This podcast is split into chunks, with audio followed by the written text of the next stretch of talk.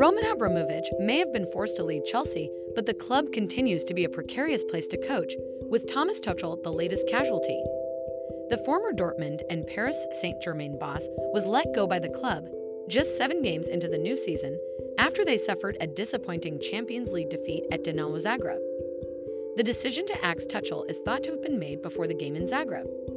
On behalf of everyone at Chelsea FC, the club would like to place on record its gratitude to Thomas and his staff for all their efforts during their time with the club, the Premier League club said in a statement. Thomas will rightly have a place in Chelsea's history after winning the Champions League, the Super Cup, and Club World Cup in his time here.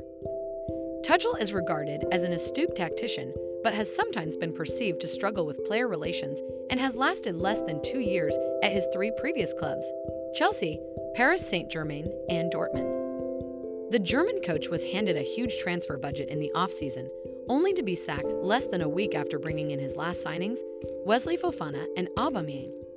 But so far, the heavy spending has not paid dividends, with damaging defeats against Leeds and Southampton hurting their Premier League campaign. Since winning the Champions League, Tuchel has had plenty to deal with off the field. Previous owner Abramovich announced he was selling the club shortly before he was hit with sanctions after governments deemed him to be part of Russian President Vladimir Putin's inner circle.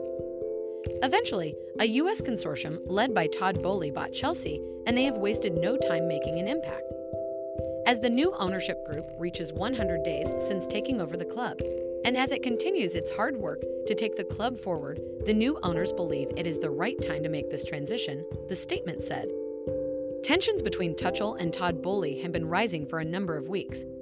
It's said Tuchel grew frustrated with Boehly and co owner Behdad Eghbali's interference, who wanted to discuss transfer targets on a daily basis. One of those was Cristiano Ronaldo, who expressed his desire to leave Manchester United.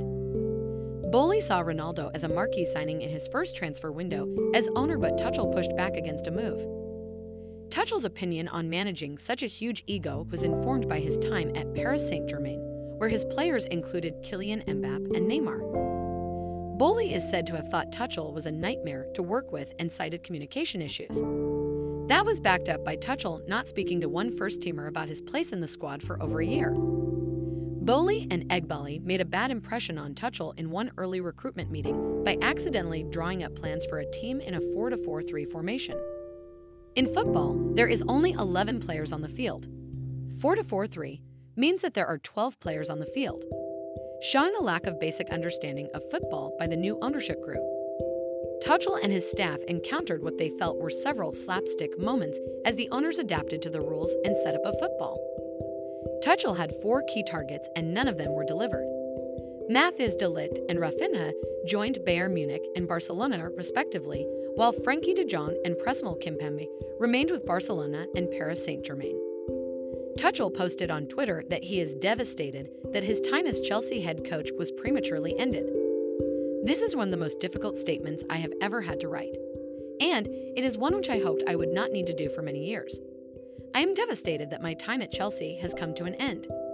This is a club where I felt at home, both professionally and personally. Thank you so much to all the staff, the players, and the supporters for making me feel very welcome from the start.